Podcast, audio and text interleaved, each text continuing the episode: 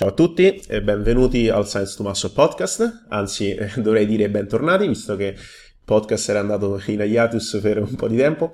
E ehm, come alcuni di voi sapranno se, per quelli che mi seguono su, su Instagram um, sono stati dei mesi uh, pazzeschi per me.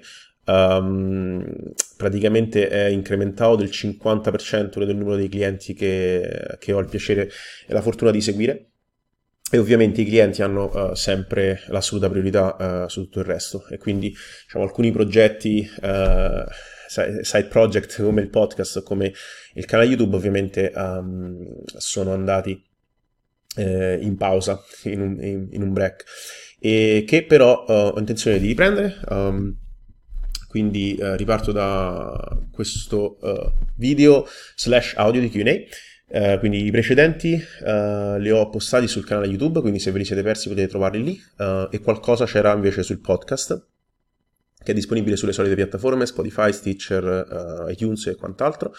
E, um, e d'ora in poi li posterò su entrambe le piattaforme, quindi in formato video per quei matti di voi che vogliono vedermi sul, sul grande schermo mentre, mentre, rispondo alle vostre domande, e, um, e in formato audio che magari è comodo per chi fa cardio come Giuseppe, un ragazzo che mi scrive eh, spesso su Instagram, eh, o altri che magari durante eh, qualche passeggiata o un po' di, di cardio eh, hanno il piacere magari di ascoltare ehm, i miei episodi.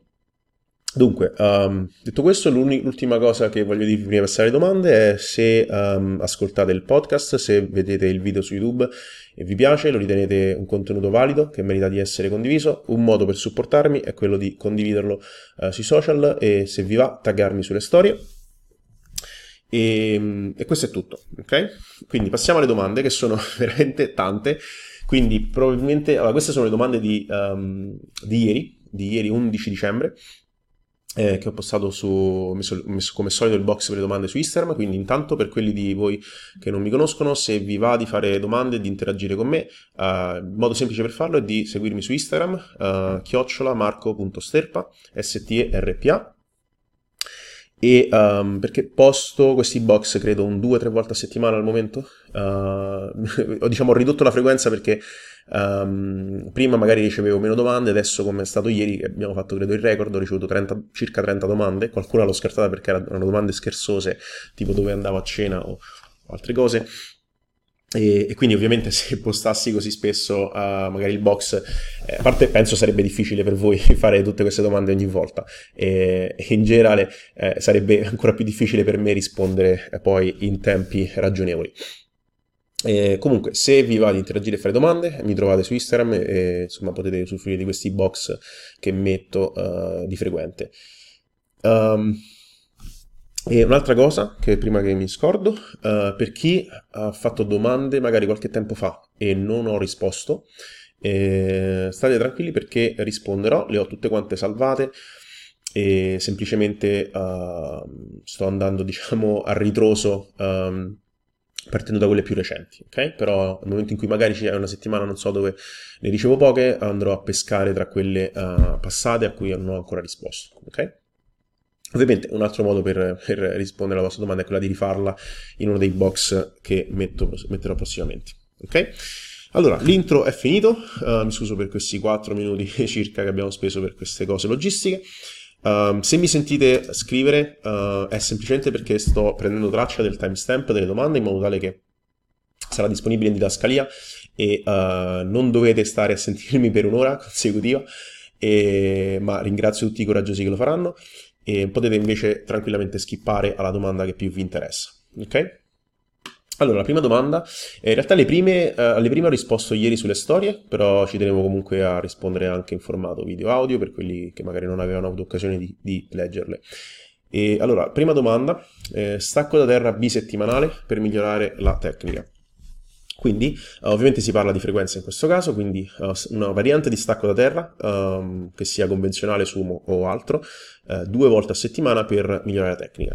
La risposta è assolutamente sì, potenzialmente anche più spesso, um, se si parla di lavoro tecnico. Per lavoro tecnico, um, diciamo, tecnica per me fa rima con uh, qualità del movimento um, e quindi quello che è richiesto è di l'utilizzo di, di carichi uh, submassimali per l'obiettivo di ripetizioni prescritto o scelto. Quindi se volete lavorare con delle serie da 5 delle serie da 3 o delle serie da 10, indipendentemente dal numero di ripetizioni, è importante che venga mantenuta una certa qualità del movimento e per farlo è importante che non si lavori a una prossimità dal cedimento tale che potenzialmente subentrino delle difficoltà uh, che possano essere uh, meta- metaboliche se si lavora a ripetizioni più alte o uh, coordinative, ad esempio, o di stabilizzazione se si lavora con cariche più alte e ripetizioni un pochino più basse. Quindi, qualsiasi sia la vostra scelta, eh, lavoro per migliorare sulla tecnica è importante che avete, eh, lavorate sulla qualità del movimento. Ovviamente questo la, eh, pre, eh, sottintende che uno sappia effettivamente uh, qual è lo standard tecnico uh, a cui stiamo uh, mirando. Quindi ovviamente se uno fa un esercizio, se anche è convinto che sia fatto con qualità, ma c'è un errore tecnico, ovviamente il fatto che stiamo utilizzando un carico submassimale non è che eh, influisca tanto positivamente. Quindi per un discorso tecnico uh, che, si, eh, che, siate voi, voi stessi a valutarvi e per esempio potete farlo tramite registrandovi a video e riguardandovi, oppure se avete il supporto di qualcuno che vi può dare un occhio esterno, una valutazione esterna, uh, in generale comunque uh, è secondo me importante in questo, eh, inizialmente quantomeno lavorare con carichi submassimali. Um, oltre a questo, ovviamente l'altro Motivo è che, come sapete, uh, intensità, volume e frequenza sono uh, tre variabili uh, interlacciate tra loro e nel modulare una, di conseguenza, è, è, logico andare a modulare anche una o, le, o entrambe le altre al fine di rientrare sempre in dei limiti di recupero all'interno della, del microciclo. Quindi se uh, volete spingere sulla frequenza, facendo lo stacco due o tre volte a settimana, eh, è impensabile, uh, tranne magari in casi dove veramente i carichi utilizzati sono irrisori, eh, farlo eh, pensando di utilizzare un'alta intensità in tutti gli allenamenti. E quindi e allo stesso tempo se, uh, se, anche volesse andare sull'intensità, mantenere alta l'intensità e la frequenza, ovviamente dovreste andare a, limitare quello che è il volume eh, nella singola sessione. Eh, per, quanto, per, per, un discorso di miglioramento tecnico, una uh, cosa fondamentale secondo me è la ripetizione del gesto.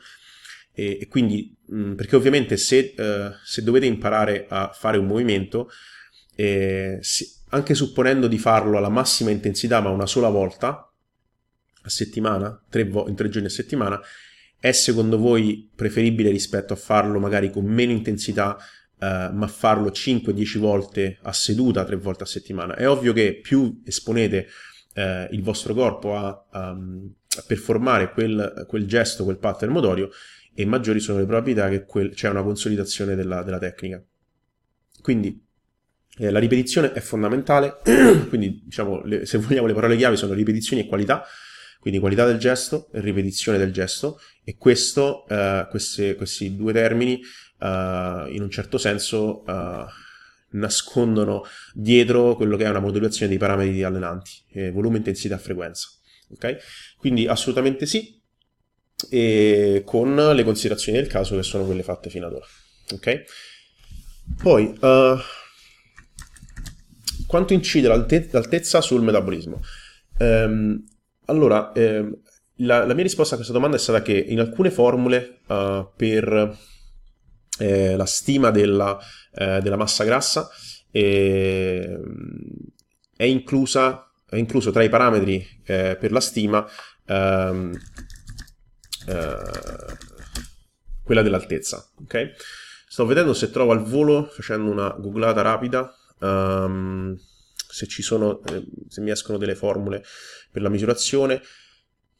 Sono, volevo, darmi, volevo darvi qualche nome se lo trovo al volo, ma credo che mh, mm, sia una cosa che richieda un pochino più di tempo.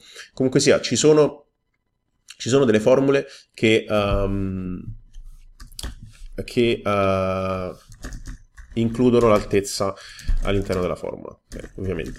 Quindi che l'altezza in qualche modo, eccola per esempio, ok? E vediamo se trovo il nome di questa. Mm-mm. Allora, e quindi ok, facendo quindi una, una, una googlata rapida, E, allora, c'è questa per esempio che, um, quindi per valutare l'RMR uh, utilizza il peso, altezza, età. Uh, questa, mh, questa qui di chi è? È la Mifflin uh, Sanjor Equation, uh, che è un esempio di uh, equazione che tiene conto dell'altezza. Quindi, questo che cosa significa? Che sicuramente l'altezza, se esiste questa formula ed è validata in letteratura perché c'era anche una reference scientifica, um, significa che l'altezza è in qualche modo correlata con una stima del metabolismo. Uh, quindi col metabolismo delle persone che ovviamente hanno quell'altezza. Uh, quindi che ci sia una correlazione uh, è indubbio, che altrimenti non, esi- non, verrebbe presa in considerazione all'interno di formule di questo genere. Allo stesso tempo, però, um, una delle cose che mi viene da pensare è che um, nella pratica eh, non è tanto l'altezza a determinare uh, quello che è. Diciamo che nella domanda si parla di metabolismo, ma credo che chi l'ha fatta più che alla rest metabolic rate eh, facesse riferimento più a un, um, un TDE, ok? Quindi rapporto calorico con cui manteniamo il peso eh, calorico giornaliero per mantenere il peso. Quindi all'interno di, della formula di un dispendio energetico giornaliero Uh, l'altezza influisce sicuramente, è correlata, eh, cioè più che influisce è correlata con il risultato di questa, di questa, formula. Allo stesso tempo però i parametri che nella pratica secondo me influiscono maggiormente sono eh, quanto pesantemente uno si allena e questo è ovviamente correlato a quanto è muscoloso, all'esperienza e anni di allenamento, fattori genetici e a quanto voluminose sono le sessioni, um, a quanto frequentemente si allena, eh, a che livello di attività fisica generale, il, il classico NIT, um, è abituato ehm, e, anche a parità di livello di NIT vi posso assicurare che c'è varietà all'interno della, della popolazione, quindi se prendiamo un campione della popolazione a parità di NIT, con valori simili magari di um, anni di esperienza in allenamento, numero di allenamenti settimanali, poi ci sono comunque delle differenze in termini di dispendio calorico giornaliero, e, e, queste sono date magari da fattori genetici, uh, quindi ci sono persone che hanno, tendenzialmente hanno un mantenimento calorico più alto, quindi le classiche persone uh, a cui si dice che mangiano, che dicono che mangiano e tanto non ingrassano, e, e ci sono persone che invece uh, hanno mantenimenti calorici inferiori, nonostante si allenino magari con intensità frequentemente e facciano anche un bel numero di passi. Mi viene in mente un ragazzo che sto seguendo al momento, eh, in realtà oltreoceano, e, mm, e, lui eh, praticamente eh, sta, se ricordo bene, sulle, siamo a 2200 ore, 2300 ore circa a mantenimento calorico, stiamo lavorando in ricomposizione, però è un ragazzo che fa una media di circa 20.000 passi al giorno, qualcosa che a me distruggerebbe fisicamente, e è appena passato ad allenarsi 5 volte eh, in sala pesi, ma prima praticamente si allenava 3 volte in sala pesi e poi faceva un corso di uh, qualcosa di simile al CrossFit. Lo chiamano Barbell uh, Class, qualcosa del genere, spero di far vedere a quanto mi aveva detto. E, um, e, quindi comunque si parla di una persona che si allena 5 volte, uh, 5 volte a settimana, eh, fa un numero di passi molto elevato, si allena con intensità, è uno dei ragazzi che mi manda dei video a cui, a cui mi capita di dire ok, magari spingi un pochino meno, non provare a fare una ripetizione che poi non chiudi perché fisicamente ti brucia molto nell'immediato e quindi è comunque un ragazzo che si allena con una certa intensità e gli allenamenti che facciamo sono per quello che ci consente il numero di sedute, almeno fino alla settimana scorsa in cui faceva tre allenamenti, anche sufficientemente voluminosi. Eh, però ha un mantenimento calorico estremamente più basso altri ragazzi che ho che pesano più o meno come lui, che si allenano uh, lo stesso numero di volte eh, e fanno magari un numero di passi uh, simile, o addirittura fanno meno passi e, e, hanno un mantenimento calorico molto più alto. Quindi che ci siano comunque dei fattori genetici è secondo me uh, innegabile e quindi più che l'altezza, uh, probabilmente questa serie di cose insomma influisce su quello che, se vogliamo, tra virgolette, metabolismo, che poi nella realtà, de, de, nella pratica in genere si, parla di, si, si, fa riferimento al metabolismo, ma in realtà è un TDE. poi, eh, eh, come aumentare le calorie senza uh, ricorrere ai grassi?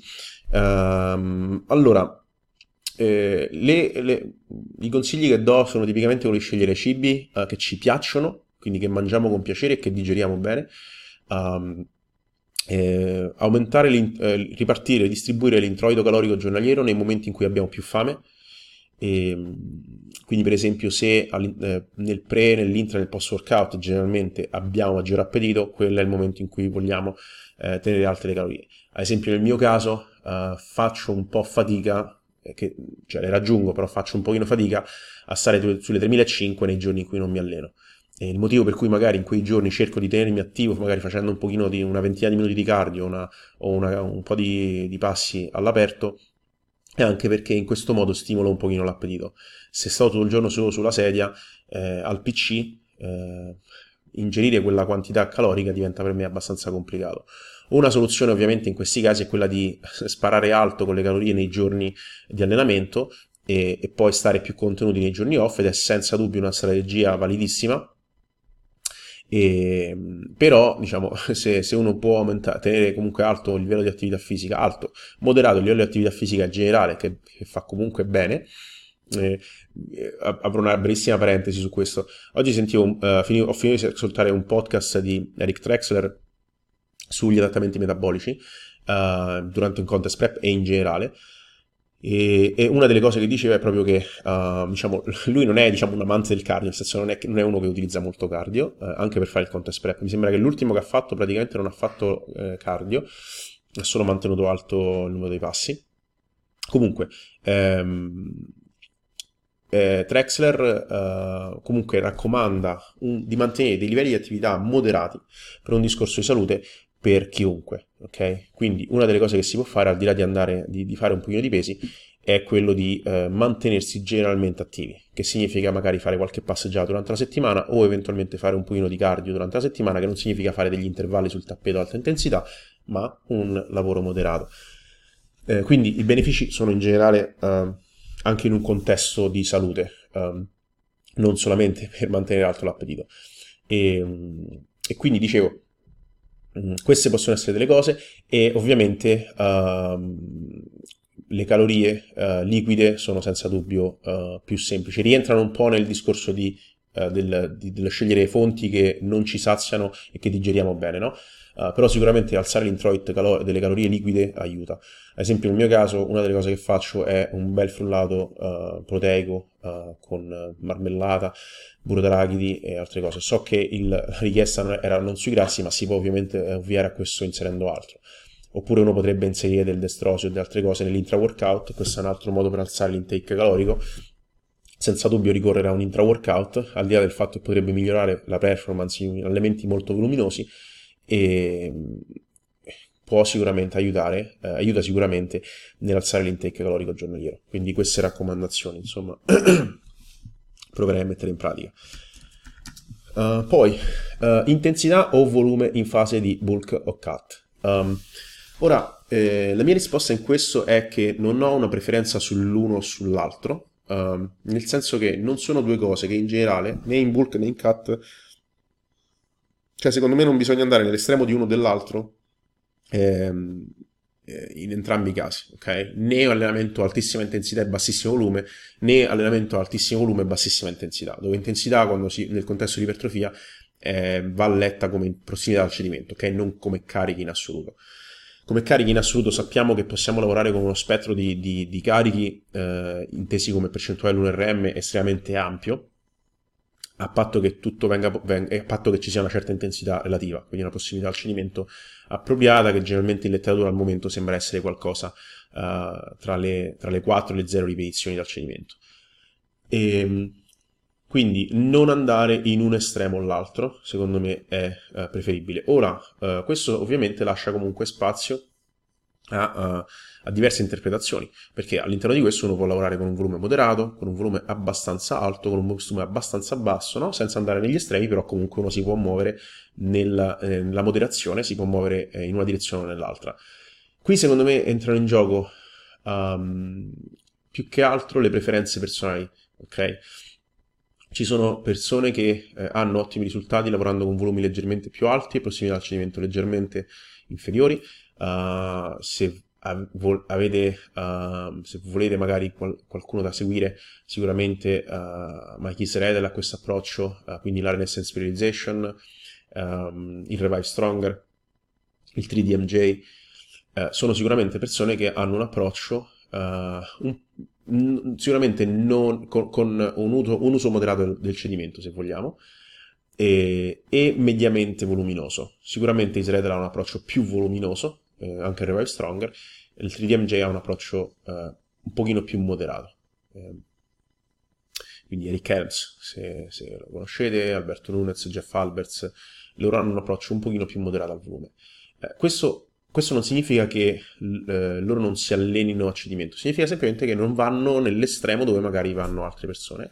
Eh, però eh, in generale all'interno della moderazione, sia sull'intensità che sul volume, loro magari stanno un pochino più dalla parte del volume. E altre persone che se volete potete seguire che stanno magari un pochino più sulla, dalla, dal lato della, dell'intensità sono, possono essere AJ Morris, eh, Cliff Wilson, uh, Scott Stevenson, ehm, Jordan Peters, ehm, Josh Bridgman, insomma ci sono diverse persone eh, che hanno un approccio un pochino più Joe Bennett, che hanno un approccio un pochino più eh, intenso e meno voluminoso. John Meadows è un altro esempio di un bodybuilder uh, d'elite eh, che ha un approccio un pochino più voluminoso e allo stesso tempo abbastanza intenso. Quindi, diciamo, all'interno della moderazione uno ha diverse combinazioni, no? E quindi tutte queste cose funzionano. Secondo me, eh, una cosa che, che, che detta molto eh, la direzione della scelta è la preferenza personale e anche eh, la mentalità e la psicologia della persona. Quindi, se, eh, se siete persone che, eh, a cui non piace risparmiarsi, sicuramente vi troverete meglio con un approccio uh, ad alta intensità. Se siete persone più moderate, um, più ponderate, uh, secondo me trovate meglio con un approccio che implementi magari il RIR e, e che ha um, lavori con un volume di lavoro un pochino maggiore. E questo è il motivo per cui uh, secondo me importante eh, in qualità di coach eh, riconoscere che non c'è un singolo metodo una singola applicazione dei principi dell'allenamento eh, enormemente migliore delle altre, ok? Uh, è possibile che ci sia un approccio che è leggermente migliore degli altri, ma non c'è, non credo che si possa affermare che c'è un approccio che è estremamente migliore degli altri, perché altrimenti qualcuno se ne sarebbe accorto, l'avrebbe dimostrato e, ci, e si, ci alleneremo tutti quanti allo stesso modo. Il motivo per cui ci sono persone che ottengono risultati con approcci differenti è proprio perché non c'è, almeno ad oggi, eh, una eh, differenziazione così marcata dei risultati eh, con approcci differenti. E, ehm, quindi utilizzate l'approccio che preferite. Um, a mio parere, comunque, uh, la, la, differenza, ora al di là della, dell'aspetto psicologico e, e, attitudinale, se vogliamo, eh, durante una, eh, a, a, volume o intensità, eh, quello che dovete tenere in considerazione, indipendentemente dalle scelte, è eh, la capacità di recupero. Quindi um, questa, questa, è un qualcosa che, eh, di individuale. Quindi ci sono persone che riescono a attraversare un cut lavorando anche a intensità abbastanza alta e a volume abbastanza alto e hanno la preferenza di farlo, ok? Magari non è nemmeno necessario, ma si trovano meglio a lavorare così. Ci sono altre persone con cui nel momento in cui si inizia a spingere sull'intensità c'è subito uno stallo delle progressioni durante un cut e, c'è magari una uh, riduzione della motivazione, si fa più fatica, c'è un peggioramento dell'aderenza ai macro e altre cose. Quindi è importante uh, comprendere quelle che sono le proprie capacità di recupero e all'interno di queste andare a scegliere l'approccio che ci permette di massimizzare aderenza, performance e motivazione all'allenamento. Okay? So che, come, come, succede spesso, non è, eh, non è di, non è una risposta dicotomica la mia, eh, ma preferisco fornire gli strumenti per ragionare e applicare in modo logico um, una o l'altra scelta piuttosto che dirvi fare così o fare X o fare Y. Uh, poi, fastidio al polso nelle spinte verticali e tirate verticali. Questa è una domanda che mi fa la mia cara collega Fabiola, che spero che presto mi faccia compagnia sul podcast insieme a Valerio. E, ma ovviamente siamo tutti straoccupati. Eh, l'idea comunque, ve lo posso anticipare, è quella di fare dei podcast a tre o a due, a seconda poi delle tempistiche, perché ovviamente le probabilità di riuscire a trovare tempo libero in contemporanea in tre eh, sono minori di quelle di trovarlo in due. Quindi sicuramente ci saranno degli episodi in cui siamo solo io e Valerio, episodi in cui siamo io, io e Fabiola e episodi in cui siamo tutti e tre. E ehm, questo per quanto, quindi per quanto riguarda questi festival al polso, allora um, una delle cose eh, uh, utili, secondo me, in questi casi è quello di filmarsi. Filmarsi e valutare la posizione dei polsi durante i movimenti. Perché in alcuni esercizi non ci, ne, eh, non, non ci rendiamo conto di come flettiamo, estendiamo o flettiamo lateralmente il polso in maniera innaturale. A volte non per colpe nostre, nel senso che a volte ci sono alcuni macchinari, mi viene per esempio in mente eh, il loro della Tecnogym, che ha un, ehm, avendo praticamente il perno in alto, e non in basso come altri loro, in realtà c'è anche, onore del vero, speciale una lancia fuori dalla Tecnogym, eh, c'è anche un, si chiama mi sembra Midro, eh, perché c'è nella palestra Roma in cui mi alleno, ehm, c'è anche una variante della Tecnogym in cui il perno sta in basso e quindi il movimento è semicircolare verso il basso piuttosto che essere semicircolare verso l'alto. Eh, però nel loro che è semicircolare verso l'alto, a differenza per esempio di un hammer, eh, quello della Tecnogym è secondo me un pochino troppo accentuato in, questo, in questa rotazione e si finisce nel andare verso... Se uno si siede con lo, col petto sul poggiapetto in maniera normale, come verrebbe naturale a chiunque sedersi sul macchinario, quello che succede è che si finisce col polso molto in alto e il gomito ovviamente rimane in basso e il polso eh, finisce quasi in alto, quasi altezza spalla. Quindi quello che succede è che praticamente abbiamo un, il polso che si deflette verso il basso lateralmente, il, eh, allo stesso tempo eh, c'è la mano che si riflette verso il basso, il polso che rimane più alto del gomito, c'è un movimento estremamente innaturale. Allora, un modo per eh, sistemare questa cosa in, una, in un pello se vi capita di farlo, è fare la variante step back in piedi. Um, se cercate step back loro su YouTube qualcosa dovreste trovare. Si tratta di mettersi in piedi, ehm, praticamente o due gambe indietro, una gamba avanti e una indietro, insomma non è importante, se lo fate unilaterale o bilaterale, e, e praticamente lavorare con, con, il busto inclinato in avanti. Okay? Quindi non seduti sulla, sulla macchina, ma col busto in piedi inclinato in avanti, perché in questo modo praticamente si va a cambiare l'angolo di lavoro ehm, rispetto alla rotazione che il macchinario offre e questo può eh, andare a migliorare leggermente eh, la, il posizionamento articolare durante il movimento, ok? Uh, perché ovviamente questa è una cosa da, da considerare. Um, una, perso- una, persona che, eh, che, parla molto di alignment, è forse la prima da cui ho, ho, sentito dire questa cosa, e quindi ci tengo sempre a citare le mie fonti di informazione, visto che a volte mi chiedete da chi imparo le cose.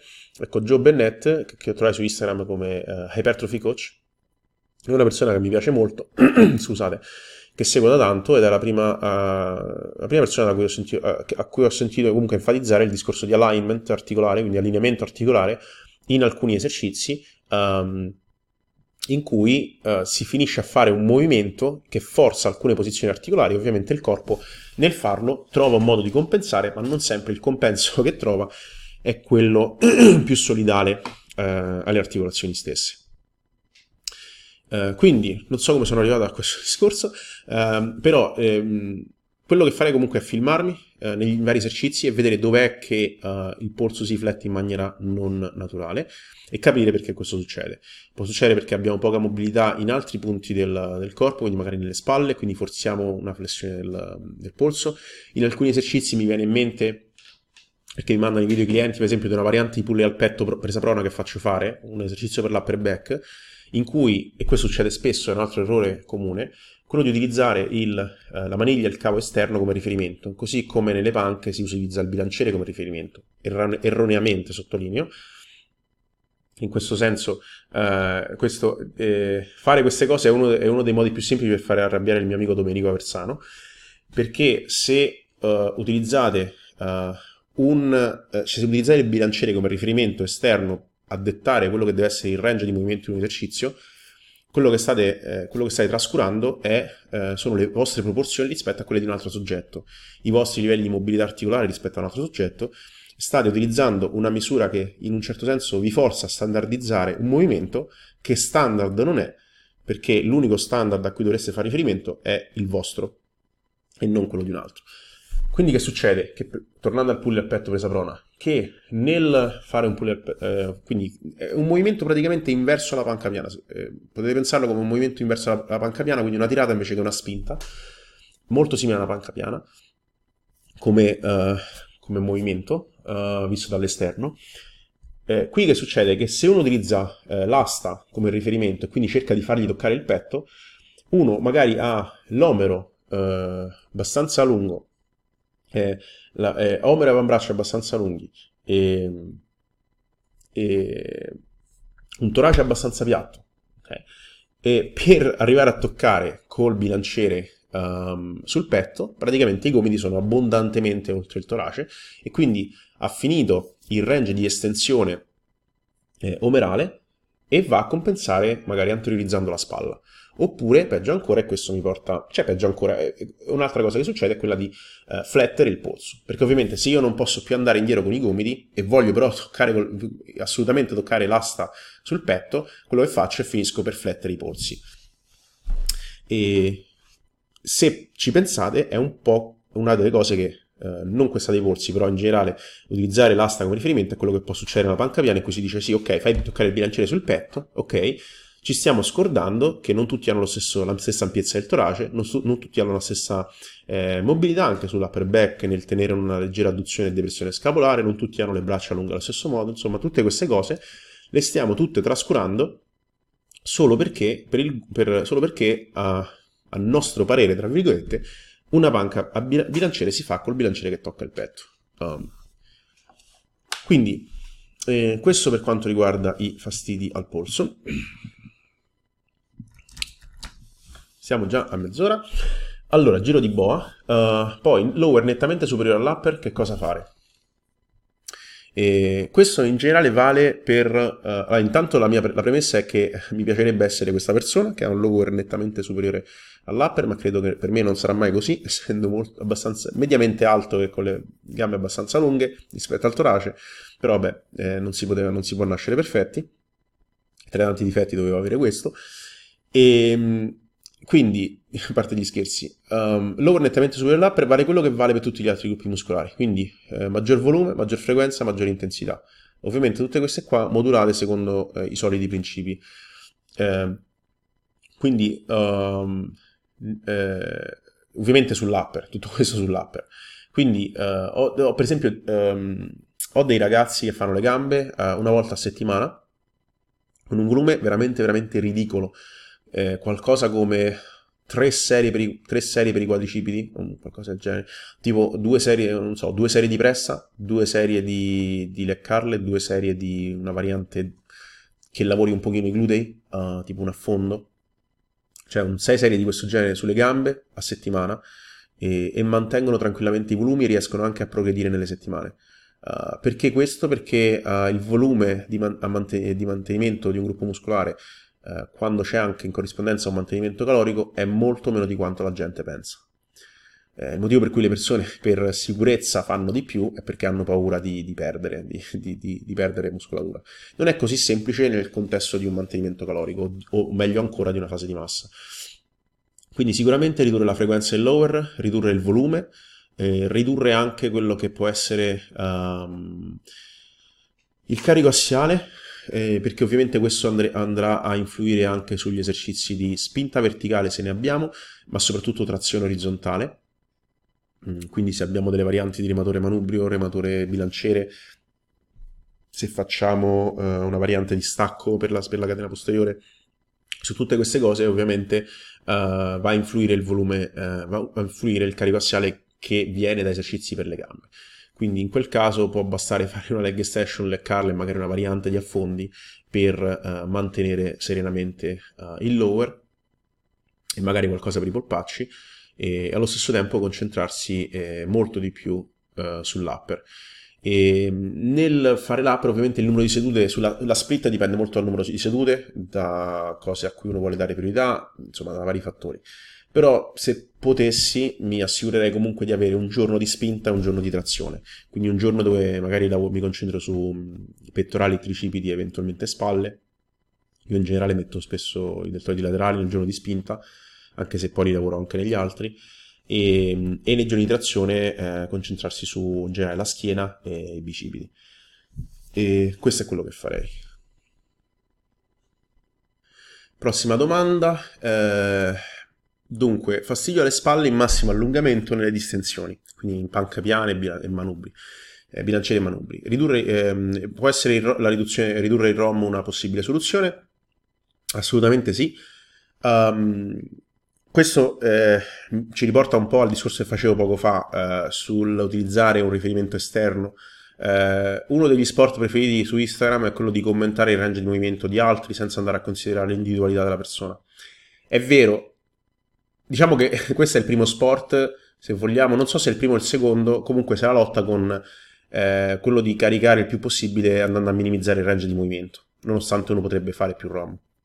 Quindi questi sono i due sport preferiti che ci sono eh, che vedo sui video di Instagram e sui commenti a alcune, alcune, alcuni video. Eh, non so chi, quale dei due sia quello preferito, però eh, sono secondo me tutti e due nella top 2. Um, ehm, al di là degli scherzi, um, ci deve essere, ci, ci uno deve trovare un buon compromesso tra utilizzare eh, un carico appropriato per il range di movimento uh, possiamo, su cui possiamo lavorare in maniera sicura e il non risparmiare sul ROM per poter caricare di più. Uh, quindi uh, quando si, si, sente parlare di uh, ROM attivo e ROM passivo, eh, che sono due concetti che credo, non so se um, ne ha parlato per primo Tom Purvis de, o dell'RTS o Golden della Integral Education, che sono entrambe cose che vi consiglio di seguire e persone che vi consiglio di seguire.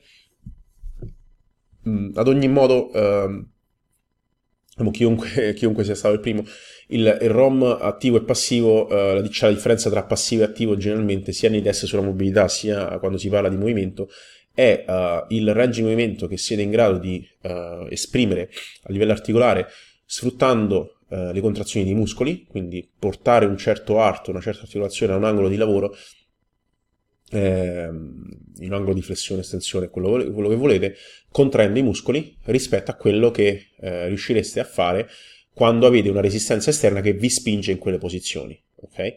Quindi è ovvio che se mi metto su una panca piana con un, con un, bilanci- con un bastone tra le mani e faccio, simulo il movimento della panca piana e cerco di tirare a me il bilanciere andando a, a lavorare con, uh, con, i posteriori e l'upper back, eh, questo è diverso da avere uh, 100 kg tra le mani che mi spingono verso il basso in quella posizione. Okay. Uh, quindi in questo senso uh, distinguere se c'è, se c'è, un gap tra il ROM passivo e quello attivo, ehm, tra il ROM passivo in un esercizio con un carico e quello attivo, potenzialmente eh, ci esponiamo comunque a un maggior rischio di fastidi um, o peggio ancora infortuni. Quindi è bene valutare le due cose. Uh, e in generale un modo semplice, secondo me, senza stare a fare chissà quali test articolari, che se però vi, se queste cose vi interessano, uh, alcune persone che vi posso consigliare di seguire sono um, in ordine sparso, Eric Ressy, che è un esperto di spalle fondamentalmente perché lavora con atleti di alto livello del baseball, ma non solo, è il, Cressy, uh, è il proprietario del Cressy Sport Performance Center, e che è uh, un centro sportivo americano molto conosciuto, credo che sia tra, la, tra, top, tra, i, top 10, tra i, top 10, uh, eh, centri sportivi uh, eh, USA, o almeno lo è stato qualche anno fa. E Dean Somerset, che si intende non solo di spalle ma anche di anche, e lavora soprattutto con atleti che vengono da infortuni, e anche Tony Gentilcore è un altro che mi piace molto per queste cose, e nello specifico Gentilcore e uh, Somerset hanno un corso, si chiama Hip and Shoulder Blueprint, nello specifico, quindi parlano di anche di spalle, ed è un bel corso che ho fatto tempo fa, lo potete acquistare online, e c'è credo anche la versione 2.0 che ho, che ho da qualche parte e, devo, e mi, mi, riprometto sempre di guardare uh, quando possibile, e comunque sono uh, delle persone che vi posso consigliare di seguire se vi interessano queste cose. Detto ciò, Uh, un modo semplice per capire qual è il vostro range attivo è quello di prendere, uh, di prendere dei manubri di, eh, non troppo pesanti, di capire, di, di, esplorare le posizioni, i vari movimenti del, del ROM e capire qual è il, un ROM ragionevole per voi cui senti, in cui non sentite fastidio. Ok? Quindi, modo semplicissimo, se del se per andare più giù avete fastidio, probabilmente quello non è il vostro ROM attivo.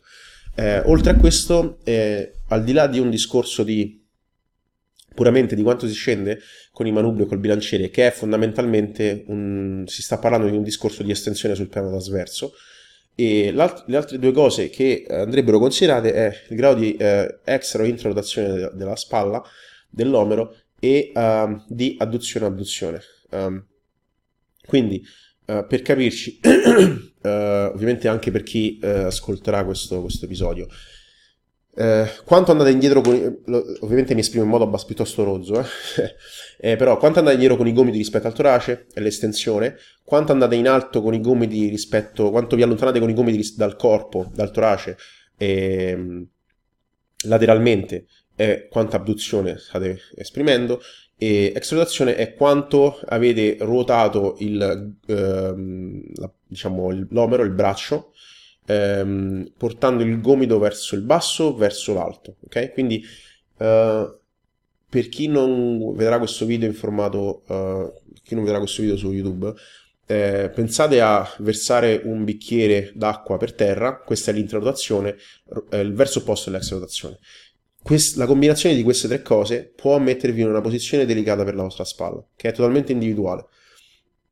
Eh, ci si può ovviamente lavorare, si può, si può, cercare di migliorare il proprio ROM attivo eh, andando a fare degli esercizi specifici, però eh, alt- in generale quello che vi consiglio di fare è non limitarvi a fare una panca piana bilanciere che vi forza con un certo grado di abduzione, intrarotazione e uh, estensione, soprattutto se portate il bilanciere al petto, ma di esplorare magari delle varianti che possono essere un po' più solidali alla spalla, come possono essere i manubri, perché in genere nelle palestre non si trovano le football bar, che sarebbero invece una manna dal cielo per molte persone, però ehm, es- utilizzare dei manubri, eh, quindi andando a lavorare con una presa magari neutra, una presa mh, a metà strada tra una, eh, diciamo una, una presa cla- tipica come quella del bilanciere con i gomiti molto in abduzione eh, o portare i gomiti leggermente più vicini al torace.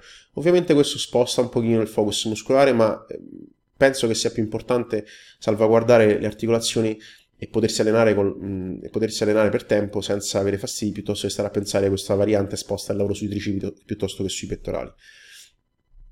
E, e, in generale per quello che riguarda l'estensione, ovviamente fermarsi prima del movimento è, è, utile, può essere utile per alcuni. Una soluzione può essere quella di utilizzare la floor press, ok?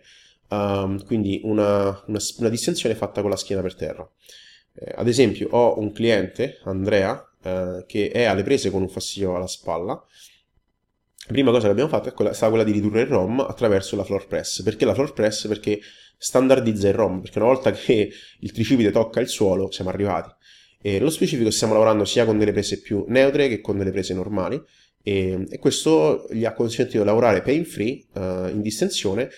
Ovviamente potrebbe non risolvere totalmente il problema, uh, però in qualche modo andiamo a limitare, andiamo a lavorare in un range un pochino più sicuro. Quindi queste sono le cose che, uh, che farei.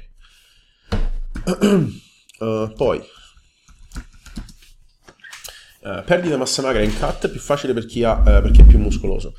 Um, qui la risposta è sì, se vogliamo parlare eh, sulla carta, diciamo, in teoria. Eh, nella pratica, eh, chi perde massa magra durante un cut è, sono due casi. Il primo è chi sta facendo un contest prep e arriva a livelli ovviamente non sostenibili di, di, di, di magrezza, e in quei casi è, è, impossibile non perdere un po' di massa magra, e, e, lo si vede anche dal fatto che uno non mantiene più la performance in alcuni esercizi.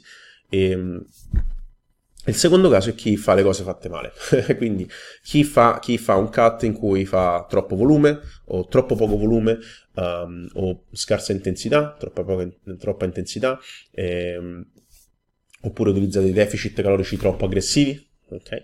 Uh, una, una, combinazione di tutti questi parametri e anche altri, uh, quindi magari come non prendersi cura del proprio del recupero e altre cose, uh, possono influire sul fatto che uno va a perdere massa magra. Però fondamentalmente se uno ha un deficit moderato, ma anche aggressivo, anche di, del 30% delle calorie, però non lo tiene per chissà quanto tempo, quindi non lo tiene per, per tre mesi, eh, o usa dei deficit più moderati e li porta avanti anche per, per, più tempo e non si stratira come una persona che fa un contest prep, e il, gli elementi sono appropriati, quindi non troppo diversi da quello che uno ha fatto durante la fase di massa, difficile parlare di perdita di massa magra. Un modo semplice per assicurarsi che non, non stia avvenendo perdita di massa magra, dove per massa magra in realtà mh, quello che, di cui le persone si preoccupano è muscolo, perché ci sono altre, eh, altre cose che, sono, eh, che rientrano nel contesto della massa magra, ma non è muscolo. Comunque, non perdere muscolo, per, assicurarsi, per assicurarsi di non perdere muscolo è sufficiente assicurarsi di non perdere forza nei range eh, ipertrofici che si sono utilizzati, eh, ipertrofici tra virgolette, che si sono utilizzati eh, durante la fase di massa. Quindi se in un range diciamo tra le 6 e le 12 non perdete forza, a, mh, mantenendo comunque dei volumi ragionevoli di lavoro settimanali, molto probabilmente non avete perso niente, ok? E quello che avete perso è semplicemente pienezza muscolare perché siete più depletati uh, e, uh, oppure vi siete coperti da uh, ritenzione idrica o siete più stressati um, perché ovviamente si innalza il cortisolo. Insomma, una, di, una o più di queste cose che vi fanno sembrare eh, peggio di come stavate a inizio cut, ma in, real- ma in, realtà è tutto reversibile nel momento in cui rialzate le calorie e siete real- real- realmente più magri, è solo che non potete notarlo allo specchio. Poi, uh, come capire quando si recupera da un allenamento? Um, se riesci a mantenere la prestazione precedente o migliorarla, uh, probabilmente hai, hai, recuperato, uh, hai recuperato l'allenamento precedente. Quindi generalmente si parla di livelli di baseline, uh, quindi eh, come, eh, come, baseline puoi prendere quella dell'ultimo allenamento, quindi quante ripetizioni hai fatto, con che carico, con che qualità di esecuzione, che è un parametro che va tenuto a mente, perché se aumentate le ripetizioni o il carico, ma avete dimezzato il ROM, non avete realmente eh, effettuato una progressione. Ovviamente uh, non, è, non, è, sempre così semplice standardizzare un parametro come l'esecuzione, che è molto più, è un parametro qualitativo e non quantitativo, come eh, carico e ripetizioni. Perché se avete fatto una ripetizione in più, a meno che non avete sbagliato a contare, avete fatto una ripetizione in più. Eh, se avete messo, preso i manubri da 42 invece che quelli da 40, a meno che non siano eh, manubri tarocchi, avete, avete, aumentato di 2 kg. Eh, per quanto riguarda l'esecuzione, a meno che non vi filmate e con qualche software di editing video confrontate fotogramma per fotogramma e vi assicurate che le posizioni, i punti articolari sono le stesse posizioni, probabilmente nessuno può effettivamente dire che avete mantenuto la stessa esecuzione. Oltre al fatto che al di là, eh, ovviamente fo- confrontare fotogramma e fotogramma include che la velocità di esecuzione sia la stessa. Quindi se realmente volete confrontare la tecnica e mantenerla standard tra due sessioni precedenti, vi ho, vi ho appena dato un'idea per farlo. Eh, vi costerà solamente 3 ore del vostro tempo, però e alla fine sarete sicuri se avete mantenuto l'esecuzione o no. Al di là de- degli scherzi, nella pratica è impossibile. E, e questa è una, una domanda. Una, uh, qualche giorno fa ho ricevuto una domanda da un cliente, Nicolas, che è un ragazzo estremamente uh, intelligente eh, e che giustamente mi chiedeva um, come posso essere sicuro che ho avuto una progressione sul rematore bilanciere, che è un esercizio così eh, incline a, a a variazioni sulla tecnica eh, durante un'esecuzione. Questo in realtà non è vero solo per il rematore bilanciere, è vero per tutti quegli esercizi dove si carica tanto e c'è un'esegu- un, un'esecuzione um, abbastanza libera in termini di, di, di direzione di movimento. E perché nel, eh, se io fa, se, ovvio che se confronto un loro, eh, di cui abbiamo parlato prima, con uno squat eh, chi mi assicura che sono sceso alla stessa altezza della settimana precedente in tutte le ripetizioni? Sì, mod- ci, sono de- ci, sono delle tecniche, ci sono degli accorgimenti che uno può mettere in pratica per standardizzare la cosa. E ad esempio, quando poco tempo fa ho parlato con Nick Loff e gli, chied- gli chiedevo mm, come mai utilizza i dead stop in alcuni esercizi, una delle argomentazioni più valide che ho ricevuto è stata quella che standardizzi il movimento. Se io, se io, faccio una panca con dead stop perché metto le pin bar, la faccio a rack e metto le pin bar a un'altezza tale che poggio il bilanciere ogni ripetizione, so che sto standardizzando l'esecuzione perché ah, sto facendo un fermo sempre nello stesso punto. Mi, mi basta estendere i gomiti per sapere che sono arrivato nel punto alto, nello stesso punto in alto. Però in basso, come chiunque ha visto fare una panca piana sa che ci sono persone che scendono al petto, poi le ripetizioni dopo non scendono, poi le ripetizioni dopo scendono ancora meno e quant'altro. Stessa cosa in uno squat. Si potrebbe fare la stessa cosa uh, settando le pin bar a una certa altezza che mi consente di sapere, ok, è qui che, um, è qui che sono sceso in tutte le ripetizioni. Altri esercizi è più complicato. Il rematore bilanciere è uno di questi. Eh, non è una novità per me vedere, rivedere una mia esecuzione. Io dopo ogni serie rivedo la mia esecuzione, che è il motivo per cui mi filmo, al di là del cercare di fare l'influencer su YouTube. YouTube. e, dicevo, quindi mi riguardo e, e, capitano volte in cui dico ok, qui, qui, è evidente che ho citato, qui è evidente che non sono sceso abbastanza, qui è evidente che um, qualcosa è cambiato tra la prima e l'ultima ripetizione, però eh, questo significa com- come uno corregge questa cosa? Semplicemente la volta dopo cerca di fare meglio, che è fondamentalmente quello che facciamo in, o cerchiamo di fare in ogni allenamento. Uh, abbiamo fatto x kg per x ripetizioni, per y ripetizioni, proviamo a fare qualcosa in più, senza dimenticarci di provare a fare qualcosa di meglio anche uh, in termini di esecuzione.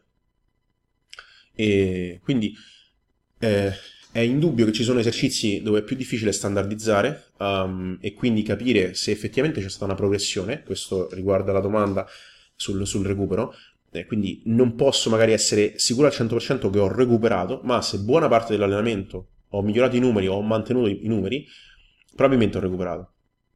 Se 3-4 esercizi sono peggiorati o ho fatto le stesse ripetizioni uh, peggio, di come l'ho fatta la volta prima, probabilmente non ho recuperato. In tutto questo un altro, un altro parametro che va a complicare ulteriormente le cose è l'effort. Quindi con che intensità...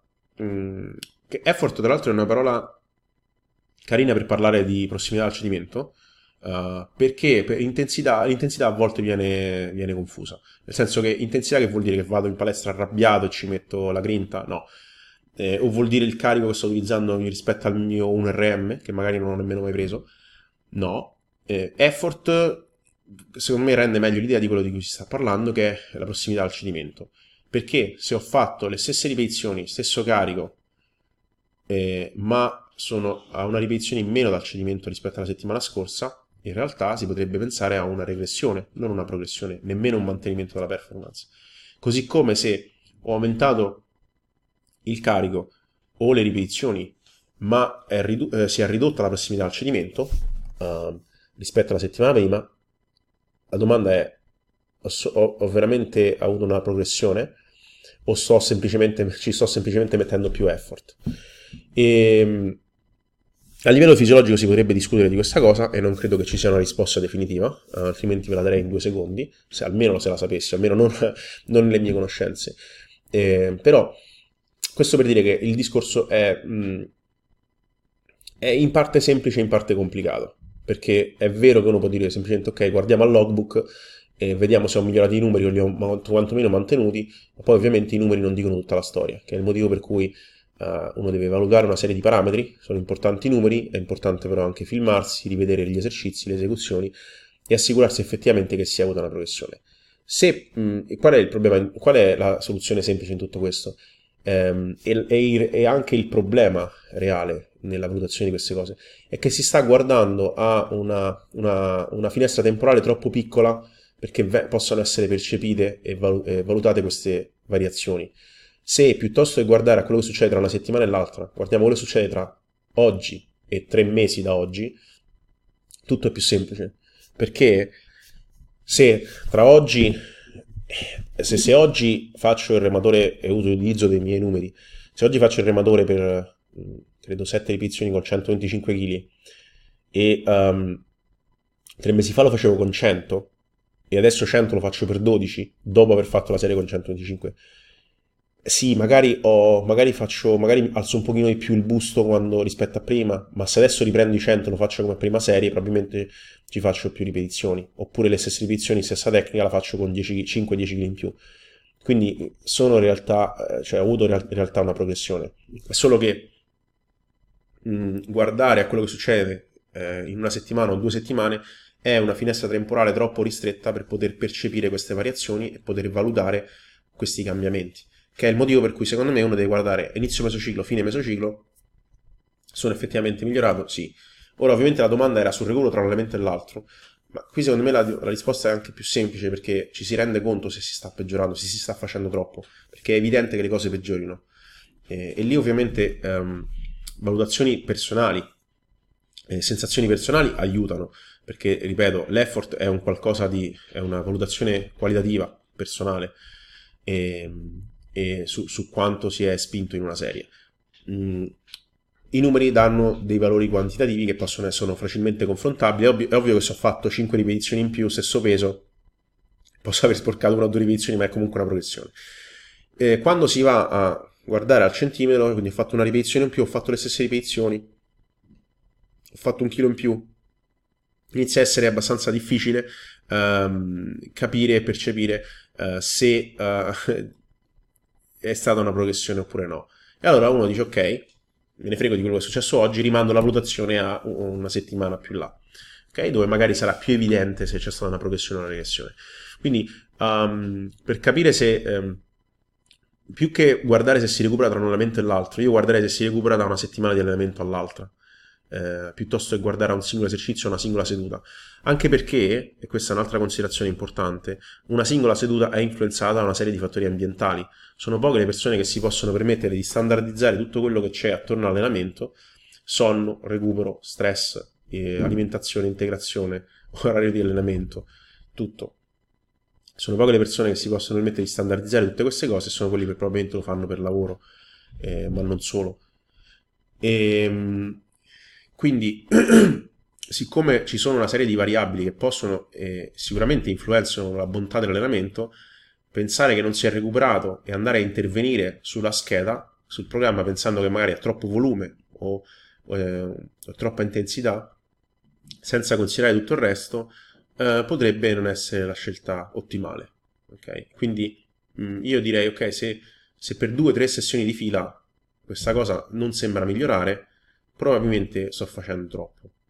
O sto facendo troppo poco, che è un'altra possibilità. Generalmente è troppo, ok? Perché eh, soprattutto ad oggi c'è la tendenza a fare tanto volume, quindi tipicamente il problema non è fare troppo poco, ma fare troppo. Ok, uh, è stata una lunga risposta, spero di aver dato qualche spunto interessante. E poi, eh, quando usare top e back offset? Ok, questa, um, top e back offset sono, e anche qui mi piace dare credito a chi um, insomma, chi ha mandato in voga alcune cose o chi ha fornito alcune, alcuni approcci.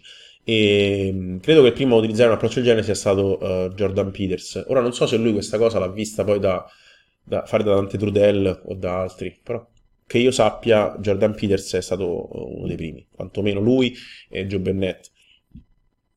Mm, quindi ehm, allora, intanto per chi non lo sa, cos'è questo approccio top back offset? Si tratta di, uh, è un, uh, un approccio eh, che um, ha senso in un, in un, contesto di alta intensità, ok? Di alto effort. Quindi, niente RIR. Eh, il motivo per cui si fa un top e un back off è che uh, fare un top, un top set, un, un top set inteso come le, la serie in cui si fa il carico più alto, eh, poten- probabilmente nel range di ripetizioni più basso, ma non necessariamente, è perché non si, potrebbe, non si riuscirebbe a farne un altro mantenendo quella stessa intensità e rimanendo in quel range, in quella prossimità di ripetizioni. Um, quindi un esempio tipico è quello dello stacco. Okay? Arrivati a certi carichi, uh, lavorare con uh, alto effort su più serie, mantenendo la prestazione sulle ripetizioni, diventa complicato. Allora, uno ha due possibilità. O lavora con un RIR e quindi dice ok, lavoro tra le 6 e le 8 con RIR 3-4 per tre serie, quindi a partire dalla prima che ho un RIR 3-4, probabilmente alla terza sto un RIR magari 1 e più o meno sono rimasto in quel range di 6-8. Opzione validissima e si ritorna, mi ricollega al discorso di prima, ci sono diversi approcci, questo secondo me è validissimo. Eh, la mia preferenza personale al momento, sia sui clienti che per altri motivi, che su di me, um, e anche che vedo seguire anche tante altre persone, è di mettere più intensità in una singola serie e poi passare a utilizzare dei carichi ridotti. Eh, e questo è il back off set. Quindi uno fa un top set magari con 200 kg, mette, dà quello che può dare e poi passa a fare un back off con un carico minore. Quindi in questo senso, eh, quando usarli è proprio questo il momento, cioè quando si, usa, si maneggiano dei carichi così alti, eh, e così stancanti a livello sistemico che possono influenzare negativamente il resto della seduta, oppure eh, fare più serie con quel carico è qualcosa che veramente è eh, poco sostenibile. Ehm, però, ripeto, que- eh, l'utilizzo di queste tecniche, uh, di, questo, di questo approccio, eh, sottintende che uno metta una certa intensità. Quindi, se uno fa un top set con un RIR 4 e poi passa a fare un back off, probabilmente non sta utilizzando l'approccio giusto. E potrebbe fare magari un'altra serie sempre con quello stesso peso e magari ridurre il RIR. E quindi quando usarli si possono usare in realtà, per esempio io sulle schede utilizzo molto range di ripetizioni diversi tra gli esercizi, ma non tanto perché penso che uh, uno singolo sia, uh, porti una fatica sistemica uh, troppo alta in alcuni soggetti, perché lo utilizzo anche su beginner, insomma. E il motivo per cui lo uso, in realtà, ci volevo dedicare in realtà un video, però vi posso accennare a un paio dei motivi principali. Il primo è che se lavorate sempre nello stesso range di ripetizioni, non sapete in quale range sentite meglio quell'esercizio oppure uh, progredire più facilmente. Quindi se fate sempre la panca piana tra le 4 e le 6 o tra le 6 e le 8, non sapete che, che succede a farla tra le 8 e le 10 o tra le 10 e le 12. Magari non succede niente, ma magari vi dà sensazioni enormemente migliori in un range o nell'altro. Quindi questa è, il primo, è il primo, uh, la prima cosa. Per esempio, i manubri, nel mio caso, se io faccio i manubri a ripetizioni alte, serie da 15, ho un pump pazzesco ai pettorali, che quasi non ho nemmeno con i cavi. Um, e non ho la stessa sensazione quando lavoro a ripetizioni più basse. Questo non significa che non faccio ripetizioni più basse, eh? Però quella adesso so, eh, e prima magari non lo facevo con la scusa che sì, però con, la, con i manubri a ripetizioni alte poi è un problema a stabilizzare. Sì, è vero, ma ogni esercizio presenta dei problemi di, eh, per uno o un altro motivo. Questo non è, un, non è, secondo me un motivo valido per eh, scartare a priori un range di ripetizioni. Se io non avessi mai fatto questi lavori di ripetizioni più alte sui manubri, non saprei che sensazione ho in quei range e, e che altri esercizi magari non mi danno. Questo è uno dei motivi. Eh, il secondo, eh, a livello di motivazione, piace di più, quindi quelli, eh, siccome ci sono persone che stanno con me da tanto tempo e che eh, hanno, vi- hanno, seguito con me approcci magari più statici, in cui magari 3 serie da 6-8 o 3 serie da 10-15, ci sono ancora esercizi, cioè mi hanno detto che fare un, magari una serie da 5-7, due serie da 8-12 così, piuttosto che farne 3 da 8-10, è più divertente, è più piacevole eh, perché cambiare peso dà quasi la sensazione che uno sta cambiando esercizio. Oltre al fatto che um, lavorare in range di ripetizioni diverse, eh, una delle cose che si, si dice no, quando uno vuole uh, variare senza cambiare troppo è cambiare range di ripetizioni. Um, quindi magari uno in un esercizio vede che stalla tra le 5 e le 7, ma non sta stallando tra le 8 e le 12. E, se uno invece uh, facesse solamente il lavoro tra le 5 e le 7, eh, stallerebbe lì, magari cambierebbe l'esercizio. Quindi in questo modo invece ho più varietà, quindi magari mh, mm, sto stallando tra le 5 e le 7, ma sto progredendo tra le 8 e le 12, ok, so che in quell'esercizio forse ho più margine di progressione tra le 8 e le 12, perché nonostante le faccio dopo quella da 5 e 7, continuo a progredire. Quindi uno si può rendere conto insomma di queste cose nel tempo, eh, può essere più divertente per alcuni, e, ehm, e, può essere un modo anche per, per, eh, comprendere meglio che sensazioni si hanno di ripetizioni diverse in vari esercizi e capire che nel tempo magari utilizzare quegli stessi esercizi uh, può portare dei benefici extra. Um, ok? Allora, abbiamo raggiunto l'ora, abbiamo anzi superato l'ora, quindi eh, purtroppo ho risposto solamente a 3, 6, 9, 10 domande. quindi 10 domande, eh, me ne mancano, siamo a un terzo di tutto, eh, quindi Chiudo qui per oggi. Uh, ringrazio tutti quelli che hanno avuto il coraggio di arrivare fino a qua, che sono stati con me fino a questo momento.